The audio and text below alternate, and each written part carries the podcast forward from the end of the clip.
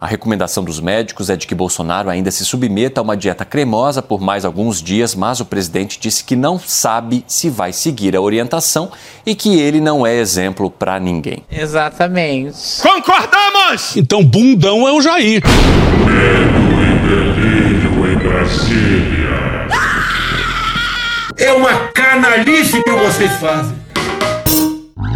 Olá, bem-vindos ao Medo e Delírio em Brasília com as últimas notícias dessa bad trip escrota em que a gente se meteu. Bom dia, boa tarde, boa noite, por enquanto. Eu sou o Cristiano Botafogo e o Medo e Delírio em Brasília, medoedelirioembrasilha.wordpress.com é escrito por Pedro Daltro. Essa é a edição dias 928, 929 e 930. Ah, é? Foda-se. Fica no rabo, gente. Ó, como o cara é grosso. Bora passar raiva? Bora. Bora. Bora. Bora. A alta presidencial. Tava tudo tão bom, Bolsonaro. Podia ter continuado internado. É, meu filho, cuida da saúde. É, cara, fica o tempo que você quiser, cara. Se cuida. Mas não foi dessa vez. É você, Lombardi. O senhor presidente da República, Jair Messias Bolsonaro, teve alta hoje do Hospital Vila Nova Estar da Rede Dor. Ele estava internado desde a quarta-feira, dia 14 de julho, para tratar um quadro de suboclusão intestinal. Se me permitem, é o famoso cu preso. Ele seguirá com acompanhamento ambulatorial pela equipe médica assistente. Ô Lombardi, tá muito livrezinho demais, hein? E vamos pra matéria não assinada no dia 18 no... Correio brasileiro. Acertou, miserável. O boletim não informa se a obstrução que o levou ao hospital foi completamente desfeita. Caguei! E se os generais do palácio não mandam no presidente, imagina os médicos. O presidente saiu andando do hospital por volta das 9 horas e 40 minutos da manhã e conversou com os jornalistas sem máscara. O presidente tava sem máscara. Já encheu o saco isso, pô? Não. É mais fácil o Bolsonaro cair duro no chão. Não dá pra continuar, tá passando mal. Do que operar a essa altura do campeonato. E o Hélio Gaspari no Globo no dia 18 trouxe uma bela lembrança sobre médicos presidenciais.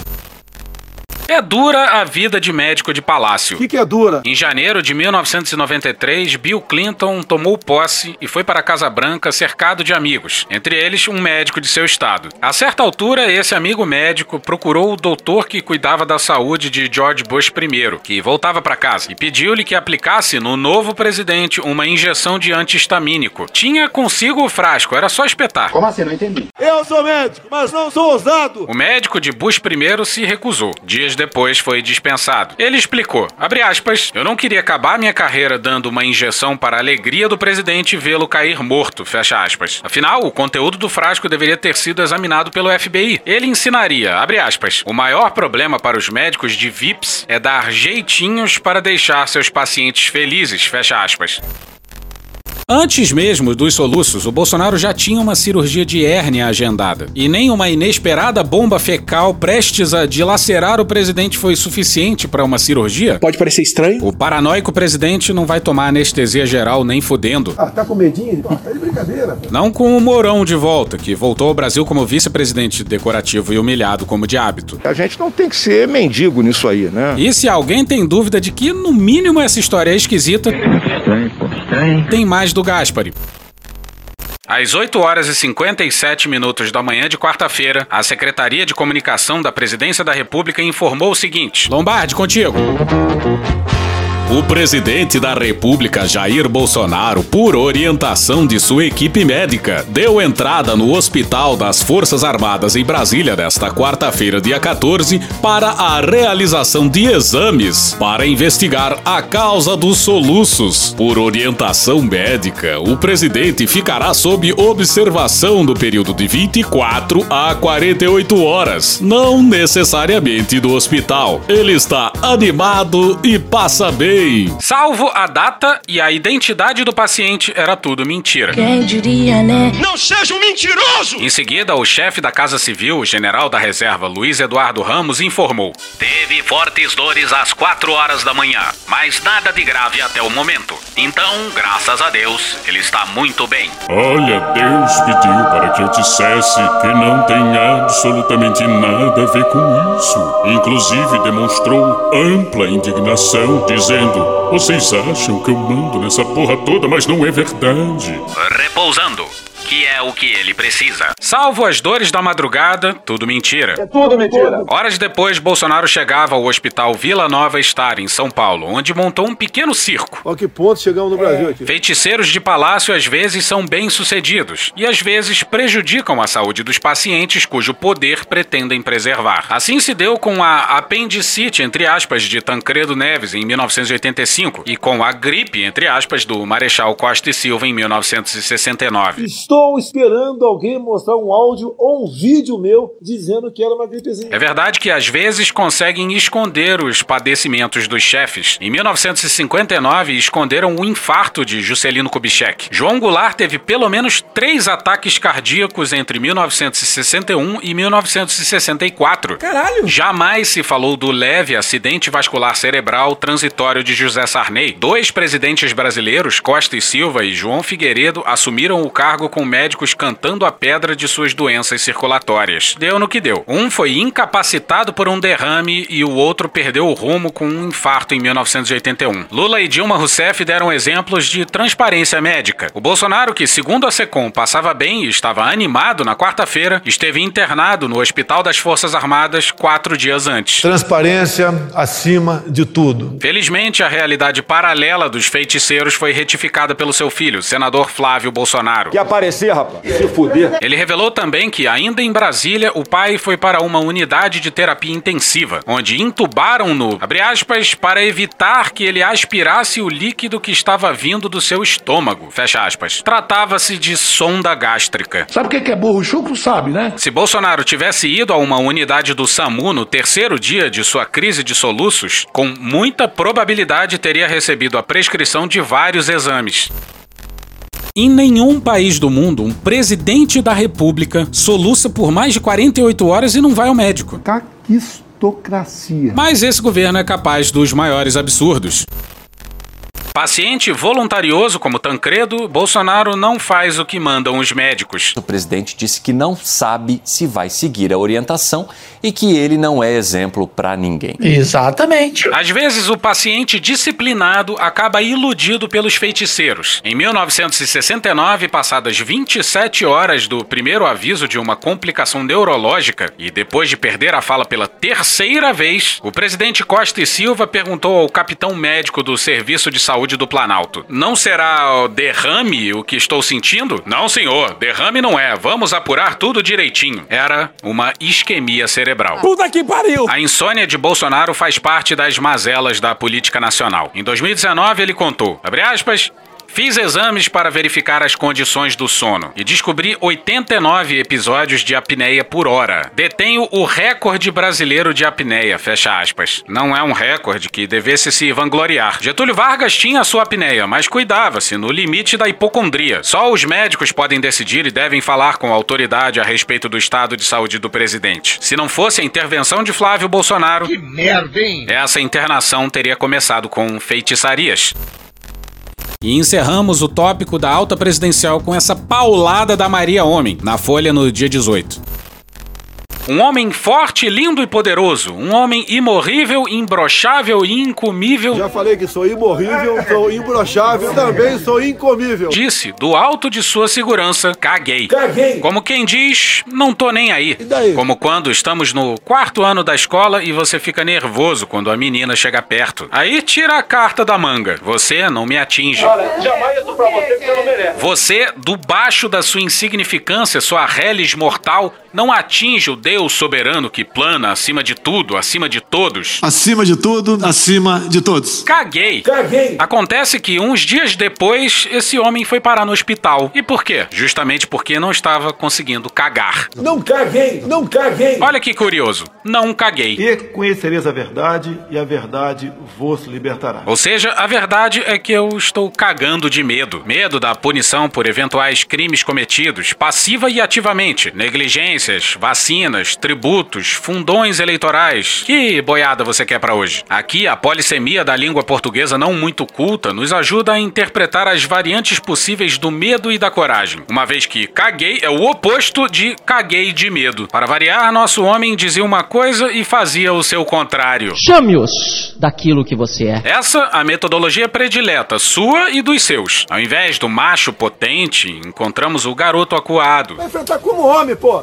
Não como moleque. Cujo corpo desmentia o seu protesto viril, para usar a inspirada expressão de Alfred Adler, discípulo de Freud. Aqui temos uma aula maravilhosa de psicanálise aplicada, com direito a incursões no estilo coaching, como o corpo fala ou o poder da palavra. Poderíamos também falar sobre o fio do significante, para o qual Lacan nos chamou a atenção, demonstrando que o inconsciente é estruturado como uma linguagem, e que real, simbólico e imaginário se entrelaçam. Doideira! Mas estamos em uma coluna de jornal, só aponto e sigo adiante. Como infelizmente estamos cansados de saber, a lista de referências ligadas a cagadas é vasta. Cocô. É questão do cocô. É só você cagar menos. É só você fazer cocô dia sim, dia não, que melhora bastante. Vamos acabar com o cocô no Brasil. Cocôzinho. Um cocôzinho petrificado de índio. Cu. Teu cu. Merda. Merda. Bosta. Bosta. Estrume. Bosta. Bosta. Bosta. Xixi. O chamado Golden Shower. E demais escatologias.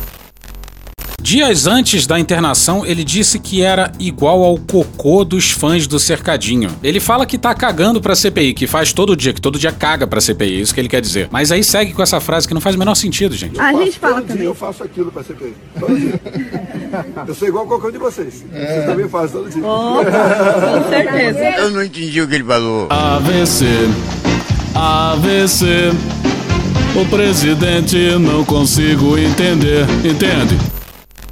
Nosso personagem não cessa de brincar nessa seara. Em defesa dele, devemos lembrar que o universo anal é muito importante de ser atravessado. A verdade é que eles não passaram da fase anal. Então a gente, para combater, a gente precisa combater com anal. Inclusive para a constituição da moralidade. Então o que eu posso fazer? Posso mandar você tomar no cu. Ele faz a passagem da lógica oral de mistura e entrelaçamento com o outro para uma dinâmica de maior separação do limite e da lei. Por quê? A criança, quando começa a operar o controle dos esfíncteres, se dá conta de algo muito importante: há o de dentro e o fora, o eu e o outro, o agora e o depois, a delimitação e o território. Tem que fazer cocô aqui nesse pinico, e não na pele ou na fralda, e muito menos pela casa toda. Sei que é difícil a angústia da separação, mas vou te ajudar. Vamos falar tchau para o cocô. É sério, tem até livrinho pra criança nos ensinando a ensiná-las a dar esse grande passo, que é poder se separar de seu primeiro produto e grande objeto, o cocô. É questão do cocô. Estamos falando também do longo processo de ritualização das boas maneiras. A linha da polidez, da higiene, da limpeza e da introjecção dos afetos do asco e da vergonha. Norbert Elias também nos brindou com uma análise detalhada do processo histórico. O pequeno ser evolui na conquista do seu próprio contorno e da existência da alteridade, assim como da distinção entre o banheiro e a sala, o privado e o público. E também da gênese do comportamento moral. Eu sou favorável à tortura, tu sabe disso. Afinal, estamos falando de limite, de pactos, de lei. Eu não vou tomar vacina. Se alguém acha que minha vida está em risco, o problema é meu. Errou. O que pode e o que não pode. Pretendo beneficiar o filho meu, sim, pretendo. Assim se funda a civilização. Limite, alteridade, civilização, verdade. O teatro da virilidade vai durar até quando? Tá ficando curioso dizer caguei, caguei. Ficar posando de macho, viril ou de mártir e ao mesmo tempo cagar no pau. Você está obviamente duvidando da minha masculinidade. Pra fechar com chave de ouro que, por vezes, a vida nos oferece. Um dia, o filho primogênito do nosso herói estava no meio do tiroteio mental de um debate político e o que conseguiu foi cagar nas calças. Inclusive teve diarreia na hora, saiu de lá todo. Que foi? Literalmente. Enfim, a família definitivamente tem problemas com cocô, limite e a lei. Beijo, Maria. E a gente vai solenemente ignorar a verborragia presidencial desses últimos dias. Mas isso aqui não tem como ficar de fora. Tem uma parada, mais conhecido como Anta-Amazônica.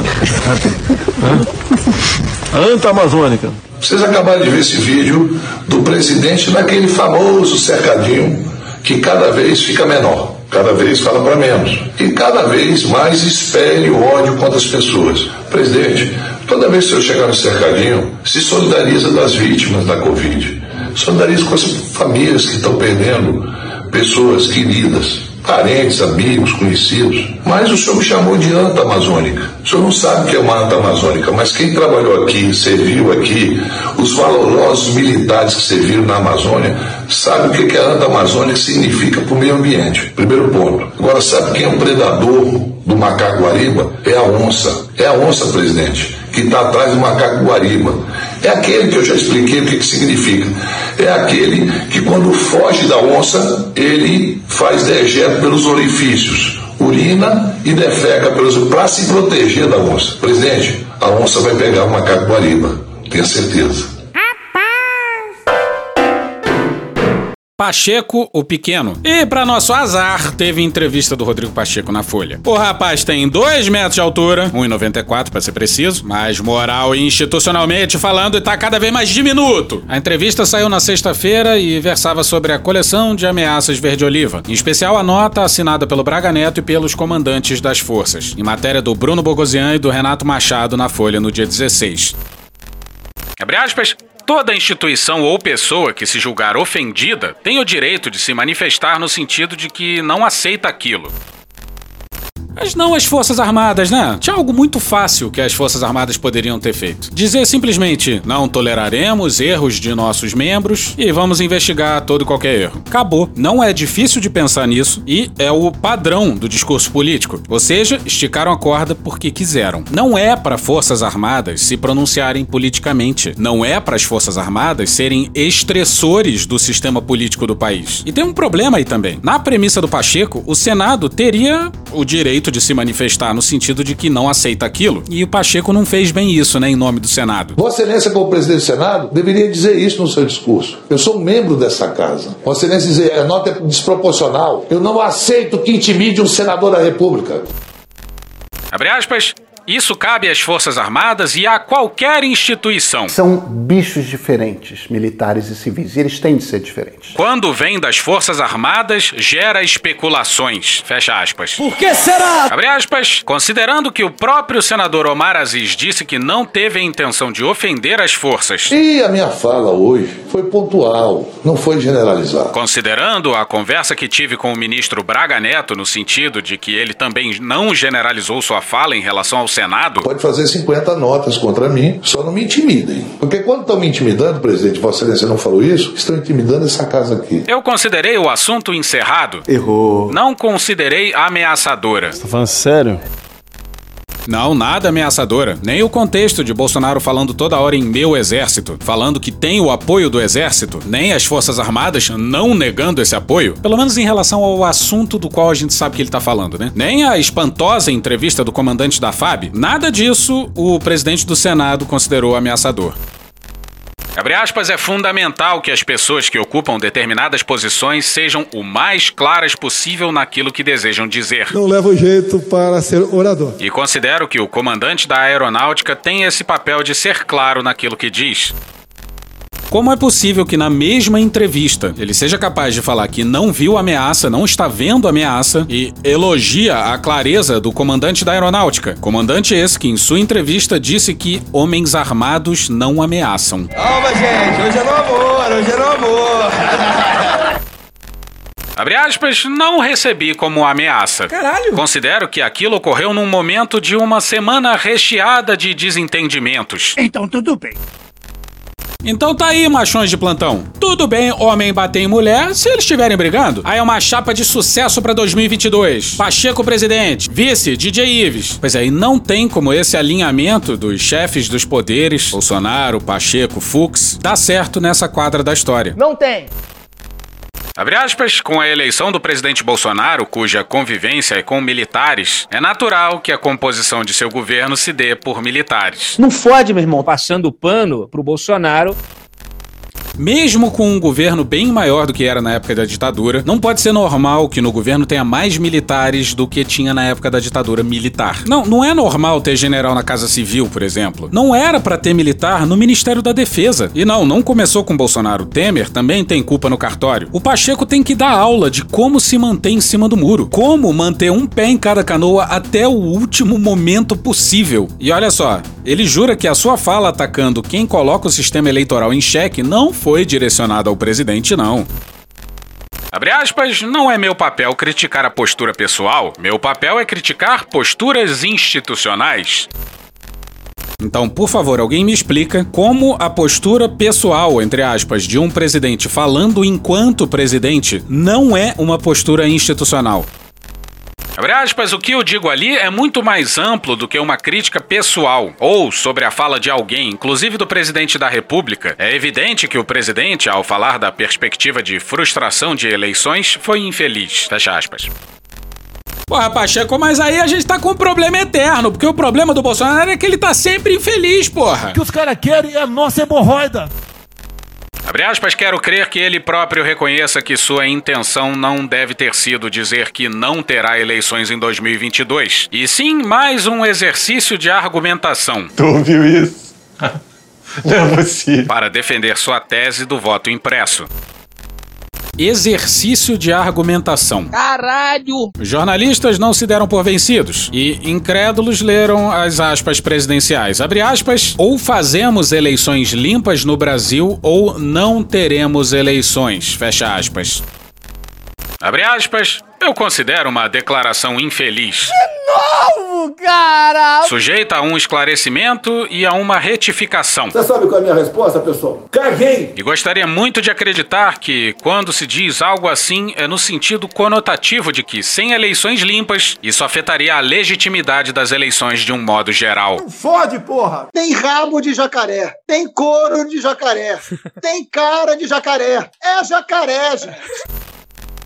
E Pacheco quer é um general de vice. No fim da entrevista, ele nega estar pensando em 2022. Tá bom, Jornalistas perguntam, o senhor está fechado às possibilidades envolvendo seu nome? E ele vai logo se saindo com um, não estou fechado a absolutamente nada, tenho de estar aberto a tudo, tenho meu pensamento em relação ao país. E tem general novo na saúde, e parece pior que o Pazuzu. Mas, dado o contexto, certamente o Pacheco não verá nada de ameaçador. Vamos pra Malu Gaspar no dia 19 no Globo. A ascensão do general da reserva Ridalto Fernandes ao comando da diretoria de logística do Ministério da Saúde deu aos militares uma vitória na batalha pelo cargo, que a CPI da Covid mostrou ser alvo de disputa entre os fardados ligados a Eduardo Pazuello e o Centrão. Mas não só. Deu também ao presidente Jair Bolsonaro o conforto de ter num cargo tão sensível um seguidor fiel. É simples assim. Um manda e o outro obedece. E olha o quão equivocado é o general. O general chegou a defender a decretação de estado de sítio em maio de 2020.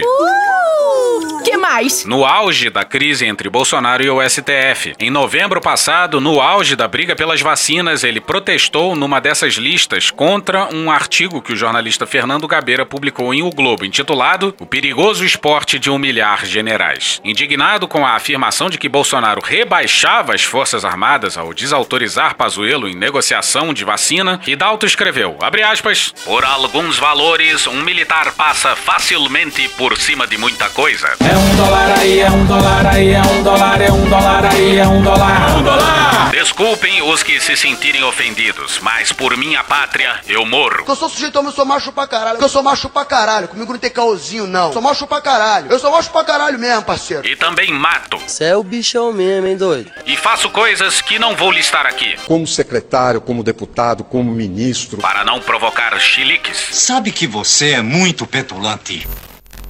Pois é, o cara mata e morre. Jura-se sacrificar pela pátria e pela farda. Mas na hora de ganhar dinheiro, de ter um aumento de salário, ele larga a porra toda. A marca do homem imaturo é que ele quer morrer de forma nobre por uma causa, enquanto a marca do homem maduro é que ele quer viver humildemente por esta causa. J.D. Salinger.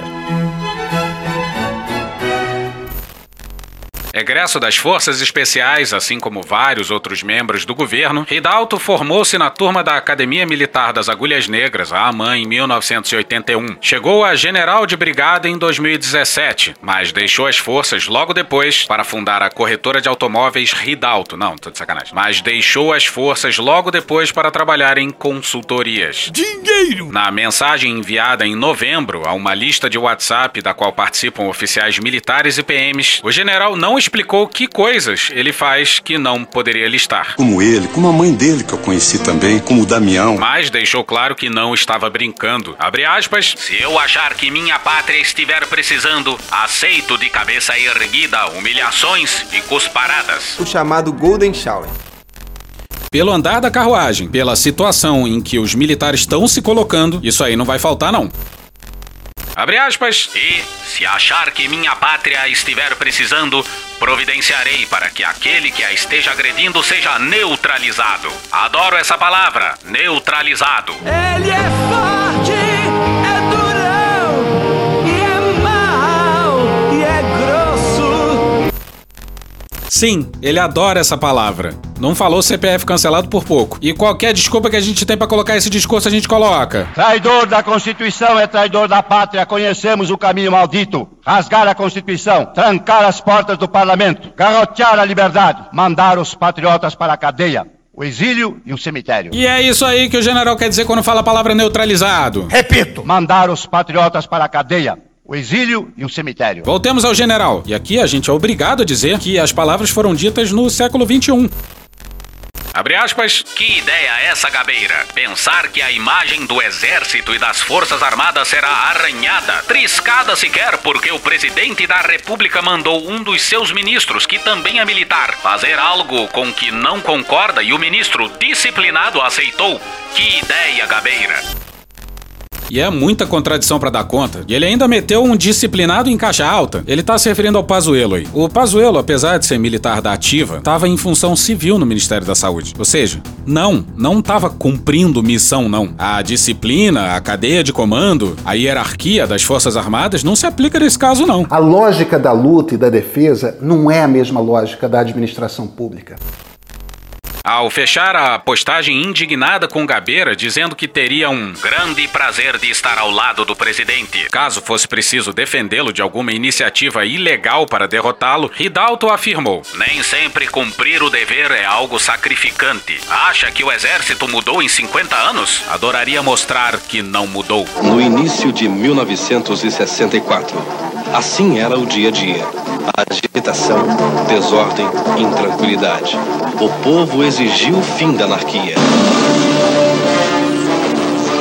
O exército, solidário com as legítimas aspirações do povo, cumpriu sua missão constitucional garantindo a lei e a ordem. Exército, compromisso com a democracia. Puta que pariu, Marquinho! E aqui voltamos a 1986. Entrevista do Prestes no Roda Viva. Primeiro, nenhum torturador, nenhum assassino de presos políticos foi punido até hoje. Todos eles continuam aí, os generais todos são os mesmos. O DOI-CODE é a mesma organização que está intacta, não foi desmantelada, pronta para entrar em ação novamente. A legislação fascista, depois da posse do senhor Sarney, a imprensa dizia que seria revogada, passado um mês, 2 meses, o silêncio absoluto, e chegamos às eleições da Assembleia Constituinte com toda essa legislação fascista de perna. Lei de segurança, lei contra as greves, lei contra os estrangeiros, essa lei de estrangeiros, lei de imprensa, enfim, toda essa legislação acumulada nesses 21 anos de ditadura militar, tudo de pé. Então não houve nenhuma alteração. O poder militar continua intervindo na política brasileira acima do Estado, intervém no Estado. Qualquer democracia burguesa, as Forças Armadas são um instrumento do Estado.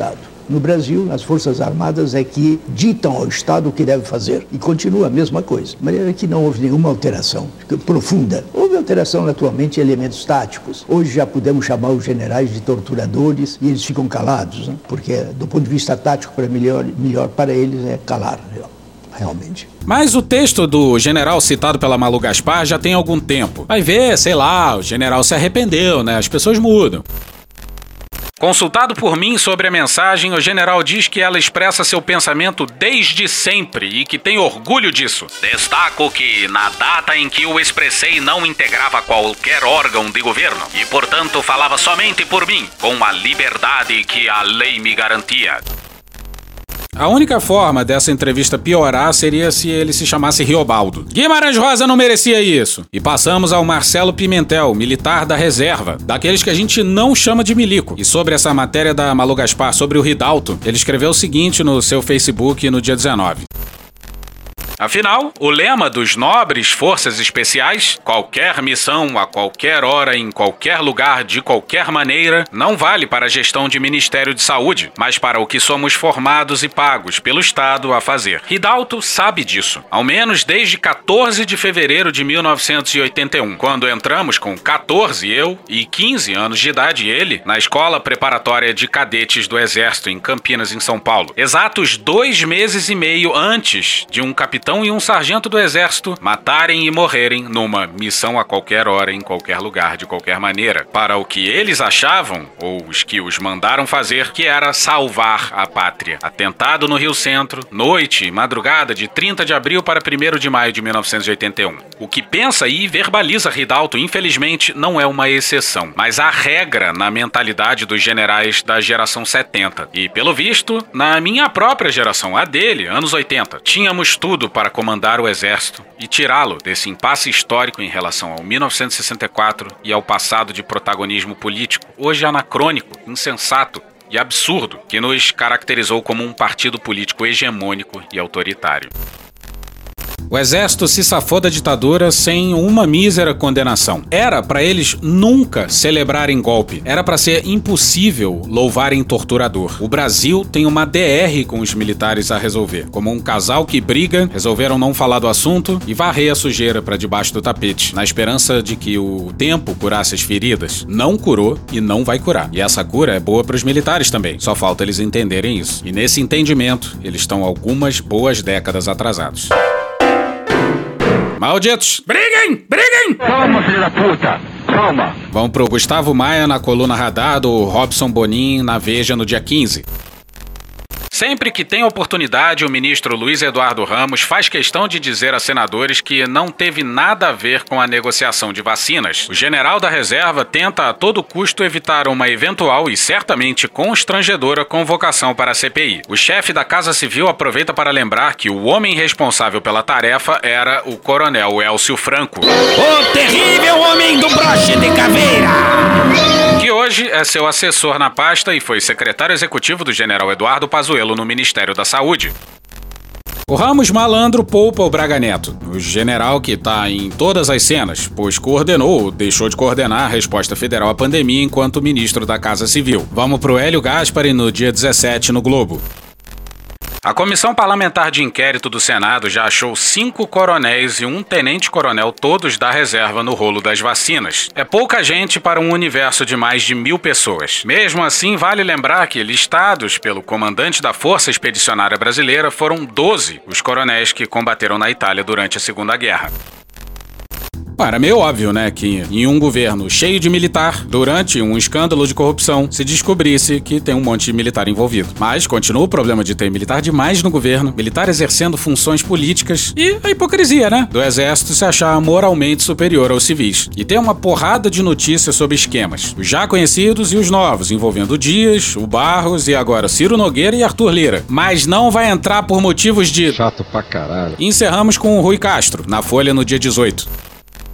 O governo Bolsonaro reacendeu-me, veja só, o interesse pelo nazismo. No passado, ao ler sobre o assunto, era como se fosse um capítulo da história impossível de se repetir. De repente, 80 anos depois, sente-se nas proximidades o seu bafio, exalado por gente íntima de suas táticas. A arte brasileira da próxima década será heróica e será nacional, ou então não será nada. Pensei nisso outro dia ao aprender sobre uma delas, a Sitzkrieg, Guerra de Posições. Veja se lhe diz alguma coisa. coisa. É uma guerra moral, psicológica, das expectativas fatigantes, dos cansaços nervosos. É a desmoralização, a destruição das energias internas, o estímulo das discórdias interiores e da desagregação nacional. É também a infiltração e penetração dos agentes do terror, do pânico e da dúvida, de modo a provocar a divisão do adversário e a vulnerabilidade da sua resistência psíquica. É a guerra não declarada, é a guerra em estado de paz. Vamos rezar o Pai Nosso aqui, vamos rezar? A ela segue-se, claro, a Blitzkrieg. A ennegrou-se confusão. A guerra relâmpago, que pega a vítima alquebrada e a subjuga. Será que a população está preparada para uma ação do governo federal dura tocante a isso? Transfira isso agora para os ataques, agressões, ofensas, desrespeitos, afrontas, aviltamentos, humilhações e perdas que há 2 anos e meio nos são infligidos por Jair Bolsonaro e seus musculosos subführers. Acrescente à receita a degradação da educação, da cultura, do meio ambiente e de outros valores nacionais, as provocações machistas, racistas e homofóbicas, os disparos em massa de fake news pelas milícias digitais e a constante ameaça de ruptura das instituições. Quem aguenta isso por muito tempo? Eu estou no limite, Brasil. Quebrada a nossa capacidade de resistência por essa barragem de palavras, gestos e atos, seria um delírio imaginar uma Blitzkrieg formada pelas SS bolsonaristas, as falanges com porte de arma, os milicianos, os soldados, cabos e sargentos da PM e a parte do Exército que tem uma leitura própria da Constituição? Assim, a descrição da Sitzkrieg. Tirei-a de uma fonte insuspeita, Lorival Fontes, o Goebbels de Getúlio Vargas no Estado Novo.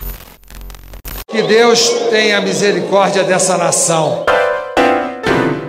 E hoje ficamos por aqui. Veja mais, muito mais em medoedelirioembrasilha.wordpress.com, o blog escrito por Pedro Daltro. Queria mandar um super abraço pro Alfredo Casanova, pro William Takahashi, o Gabriel Gilini e o Henrique Verberich. Valeu, galera. Valeu pela força aí. Esse episódio usou áudios de podcast CNN 5 Fatos, Programa do Datena, Bee Gees, Daniela Salinas, TV Brasil, MC Caveirinha, Gaveta, Roda Viva, TV Senado, Rede Globo, UOL, Falha de Cobertura, Poder 360, Midcast, Jornal O Globo, TV Bandeirantes, Band Jornalismo, Porta dos Fundos, Caceta e Planeta, My News, Programa do Ratinho, Canal Meio, Dom e Juan, Tropa de Elite, Choque de Cultura, Antagonista, Diogo Defante, Away de Petrópolis, Sorriso Maroto, Banda do Corpo de Bombeiros, Gumball do Cartoon Network, Pedro Luiz e a Parede, Paulinho Serra, Flapjack do Cartoon Network, Sport TV, TV Justiça, Canal do Porquê, Rádio Itatiaia, CNN e Panorama CBN. Thank you! Contribua com a nossa campanha de financiamento coletivo. É só procurar por Medo e Delírio em Brasília no PicPay ou ir no apoia.se/medo e delírio. Porra, doação é o caralho, porra. Não tem nem dinheiro pra me comprar um jogo de videogame, moro, cara? Pingando um capilé lá, vocês ajudam a gente a manter essa bagunça aqui. Assine o nosso feed no seu agregador de podcast favorito e escreve pra gente no Twitter. A gente joga coisa também no Instagram e no YouTube. E o nosso Faz Tudo Bernardo coloca também muita coisa no Cortes Medo e Delírio no Telegram. E agora a gente também tem uma loja, loja.medoedelirioembrasilha.com.br. E lembrando, se você ouviu algum anúncio esquisito aqui no Medo e Delírio, fala com a gente no Twitter. Eu sou Cristiano Botafogo, um grande abraço e até a próxima. Bora passar a raiva junto? Bora! Permite uma parte? Não lhe dou a parte. Não lhe dou a parte. Ó, o A Parte de hoje vai ser completamente atípico. Vai ser como se fosse uma matéria. Eu vou tentar levantar algumas questões de forma desorganizada. Então, bora pensar isso aí junto? Se vocês tiverem contrapontos interessantes sobre isso, entra em contato com a gente lá pelo Twitter. Então, bora. Eu só consegui ser eleito porque eu tive muito voto. Pô, cara, de novo, cara! Eu vou comprovar semana que vem que a Aécio Neves ganhou as eleições de 2014. Essa eu quero ver. Como? Ah, com hacker meu aqui, com gente que entende de informática, hacker do bem, né? O pessoal que entende de informática e mostrando. Eu duvido. Quer ver uma coisa? Se eu jogar essa moeda 231 vezes pra cima, vou imaginar 231 vezes. Mudou. Por 271 vezes consecutivas, dá pra imaginar? 271 minuto a minuto. Era Dilma ganhou, Aécio ganhou, Dilma ganhou, Aécio ganhou. Por 271 vezes. Angola. Angola. Não é verdade. Agora olha só que curioso. Entre o primeiro e o segundo turno de 2018, a Naomi Yamaguchi, que é irmã da Nise Yamaguchi e foi candidata a deputada federal pelo PSL em 2018, publicou um vídeo falando sobre fraude nas eleições de 2014. Em 2014, a pessoa que eu vou entrevistar, usando apenas as parciais fornecidas pelo TSE e cálculos matemáticos, descobriu as fraudes nas urnas. E claro, isso aqui é só uma hipótese, mas se eu tivesse tivesse que apostar, eu apostaria que esse cara aí é o tal hacker do bem que o Bolsonaro vai apresentar. Meu nome é Alexandre Schutz. E se eu também tivesse que apostar, eu diria que esse sobrenome dele vai ser usado pelo sensacionalista. O que você descobriu sobre as eleições de 2014? Que infelizmente foram fraudadas. E qual é o teu grau de certeza disso? Praticamente 100%. Aí qual é a tese do cara? Eu vou perder um tempinho com isso aqui porque eu acho que vale a pena. Ele começa falando que as pesquisas mais sérias, na opinião dele, sobre o segundo turno entre Dilma e Aécio em 2014, mostravam o Aécio com 70% de votos. As pesquisas mais sérias apontavam ele com praticamente 70% versus 30% da Dilma. Só que eu recomendo que você vá ao agregador de pesquisas do Poder 360. E tem uma pesquisa mostrando 69% Aécio. Ou seja, não dá pra dizer que esse era o panorama das pesquisas. Inclusive, várias outras mostravam um cenário completamente diferente. Ele mesmo fala isso. As outras mostraram exatamente como acabou a eleição, ou seja, um empate aonde o Aécio perdia. Ou seja, essa parte do argumento já pode ser descartada, porque ela é baseada na hipótese de que vários institutos de pesquisa teriam fraudado as suas pesquisas, o que é bastante improvável, né? Aí não sei se vocês lembram das eleições de 2014, da apuração. A apuração começou às 5 horas, e às 5h05 o Aécio estava com 67,7%. E esse deve ser o motivo da associação com essa pesquisa que deu o Aécio com 69%. Ah, isso eu tô tirando de uma matéria do G1 intitulada Dilma superou votação de Aécio às 19h32min, veja gráfico. Um detalhe interessante, mas que pode não querer dizer nada também. Eu acompanhei de ponta a ponta a eleição do Aécio e a Dilma. Eu tava na hora do final junto com o pessoal do PSDB. Ele descreve, então, o comportamento da curva. Começou a apuração, o Aécio subiu a 67 e foi descendo até que às 19h32min as curvas se inverteram. Isso frustrou o Brasil todo, inclusive a mim. E naquela hora eu tive certeza de que as urnas foram fraudadas. Agora, como descobrir, não é? Se é impossível fazer qualquer auditoria nos votos. E atualmente são várias as formas de se auditar uma urna. Na primeira delas, 6 meses antes da eleição, a Justiça Eleitoral libera o software da urna para ser fiscalizado pela Ordem dos Advogados do Brasil, pelo Ministério Público e por representantes de partidos políticos. E outro desses processos de auditoria acontece no dia da eleição. É a chamada votação paralela. Urnas aleatórias são retiradas de zonas eleitorais sorteadas por todos os TREs. O voto dessas urnas também é registrado no papel e depois o resultado é comparado ao que foi registrado eletronicamente, na urna. Ao final da simulação, o boletim que apura o resultado da urna é conferido para saber se os votos registrados foram somados corretamente. O evento de conferência nos TREs de todo o Brasil é aberto ao público e tem a presença de representantes de partidos políticos e autoridades. Além disso, a gente não pode se esquecer do registro digital dos votos, que não só é assinado digitalmente, mas também é criptografado. Quando a votação termina, tem ainda o registro dos votos, que tem ali todas as informações registradas na urna. Para manter o sigilo, ou seja, para se evitar que o voto de alguém seja identificado, todas as informações são embaralhadas antes da armazenagem. Outra maneira de acompanhar o que está acontecendo na urna é com o boletim da urna, que é colocado na porta de cada sessão eleitoral quando é terminada a votação. Em maio de 2018, uma auditoria em tempo real foi aprovada pela Justiça Eleitoral. Ela acontece antes da eleição, em sessões eleitorais sorteadas na véspera e é fiscalizada por representantes dos partidos, da OAB e do Ministério Público. Nela será verificado se a assinatura digital do sistema do TSE é a mesma que aparece na urna, garantindo assim que o software aprovado pelo TSE e já auditado é o mesmo usado no dia da eleição. Essa conferência acontece imediatamente antes da emissão de um relatório na urna que garante que todos os candidatos estão lá registrados e que ninguém votou antes do início da sessão. E tem ainda a possibilidade de, terminada a eleição, fazer uma auditoria. Em 2014, por exemplo,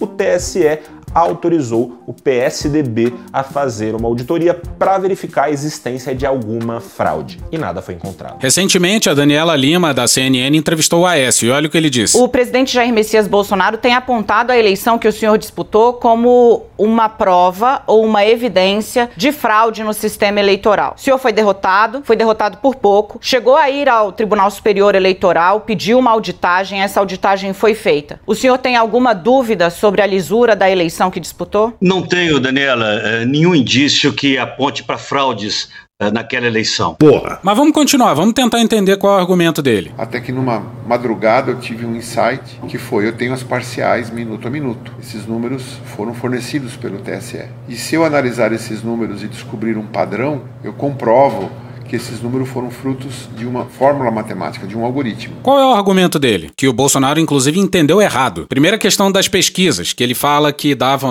Aécio com 70%, e que a gente já viu que não é verdade, ou no mínimo que é baseado numa teoria da conspiração. Segundo, ele fala desse salto do Aécio para 70%, e depois de uma gradual mudança na curva. E à época, eu lembro disso ter sido dito, Nordeste e interior, em geral, demora mais para ser apurado, porque eu não faço a mínima ideia, mas demora. E por que a Dilma não poderia ter mais votos nesses lugares, ora? Mas o que tem de concreto no que o cara fala? Ele fez um cálculo matemático, baseado na divulgação da apuração minuto a minuto publicada pelo TSE. O Bolsonaro entendeu que, nessa apuração minuto a minuto, ele disse primeiro 271 vezes, depois disse 231 vezes, e nesse vídeo o cara fala 241 vezes, que havia ficado Dilma ganhou, Aécio ganhou, Dilma ganhou, Aécio ganhou. E não foi isso que esse tal Alexandre Schutz aí falou. O que ele disse foi que primeiro faço análise do incremento de cada um. O incremento nada mais é do que a parcial atual menos a parcial anterior, para você descobrir quanto que o candidato cresceu naquele minuto. E eu comecei a fazer a análise, a variação do incremento, e eu percebi o seguinte, eu percebi que ora a variação da Dilma era maior em relação à variação da parcial anterior, e ora a variação da parcial do Aécio era maior em relação à parcial anterior. Esse é o dado que ele está usando. E, estranhamente, realmente, eu não sei como explicar isso, mas se a análise dele está certa, e alguém, de fato, precisa refazer os cálculos do cara, porque é uma acusação muito séria, foram 241 vezes seguidas em que o incremento no número de votos foi maior para um, depois para outro, para um, depois para outro, entenderam? O argumento todo é baseado na improbabilidade disso acontecer. Realmente passo a questão aos matemáticos. E eu concluo com isso, que somente uma fórmula matemática poderia produzir este minuto a minuto que a gente enxergou em 2014. E por que é provável ou possível que o Bolsonaro esteja se baseando nesse vídeo para fazer suas suposições? Porque até as analogias são similares, então levanta um ponto aí. Qual a probabilidade disso acontecer? Olha, Naomi, a probabilidade é ínfima, para não dizer que ela praticamente não existe. Eu vou te dar dois exemplos aqui, você vai entender bem. Se você jogar uma moeda e der cara, na vez seguinte der coroa, na outra vez der cara, na outra vez der coroa, na outra vez 241 vezes, é a mesma probabilidade. Qual a chance disso acontecer? Daí a metáfora da moeda. Se eu jogar essa moeda 231 vezes para cima, vou imaginar 231 vezes. Agora a metáfora dos átomos, que ele entendeu errado. Só para você ter uma ideia, a quantidade de átomos que tem na Via Láctea é de 1/2 elevado a 228. Ou seja, é mais fácil a gente fazer uma brincadeira assim. Eu falar, Naomi, nas 400 bilhões de estrelas que temos na Via Láctea, não é? Escolha aí, e sem contar outros bilhões de planetas, asteroides e cometas, não é? Pegue um átomo de qualquer um desses, não é? Premie ele, que eu vou acertar na primeira aonde está esse átomo. E olha o que o Bolsonaro tinha falado, de fato ele não entendeu porra nenhuma. Isso deve ser a quantidade de átomos aqui na Terra. Então isso é fraude. Ele aponta também uma tal de lei de Benford. Tem mais alguma prova? Tem sim, Naomi, temos a lei de Benford, que hoje já está sendo bastante falada, né? Pelo Brasil Paralelo. Exatamente, não é?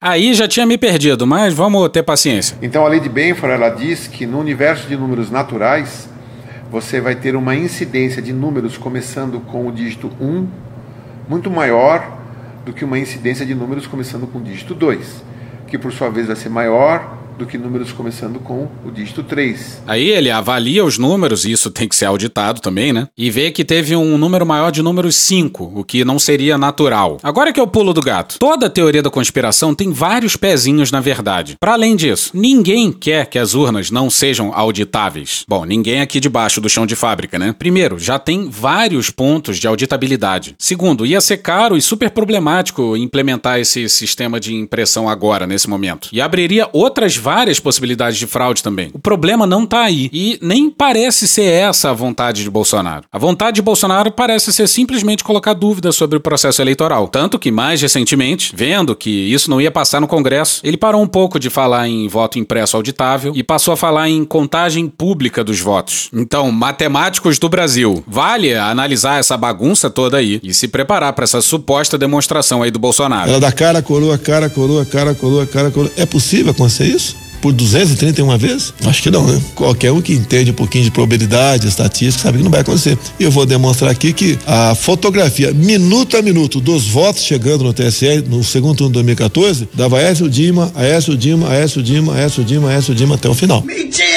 E sempre com a Dilma, um montante um pouco maior do que a Aécio em todas as vezes. Tá vendo? Não faz nem sentido. Ou ele não entendeu, ou ele não soube explicar. Isso é impossível de acontecer. Isso é impossível de acontecer. E olha o que ele fala. O que vale, mais do que todos nós aqui, é a opinião pública, que no meu entender não vai aceitar as eleições sem uma forma de ser auditada e temos também a contagem pública. Não basta você ter o voto impresso, que a contagem tem que ser pública também. Meia dúzia de técnicos contra os votos do Brasil. Quem ganha a eleição? É quem vota ou quem conta os votos? Isso tudo é barulho. E é por isso que tá aqui na parte que ninguém escuta. Que ele sabe que não vai ter voto impresso e até pra ele, tá cada dia mais claro que ele não vai ganhar a eleição. Deus te ouça, meu filho. Então ele esperneia, faz barulho e cria confusão. Porra! Putinha do poço! Problemas? Pornô! Paralelepípedo de craque! Presidente, por que sua esposa Michele recebeu 89 mil de Fabrício Queiroz? Parte terminal do aparelho digestivo! Bum! Que bom do bom! Agora, o governo tá indo bem! Eu não errei nenhuma! Zero! Porra! Será que eu tô errando falar isso daí? Não tem como não dar errado. Vai dar errado. Tem tudo para não dar certo. O cu dilatado.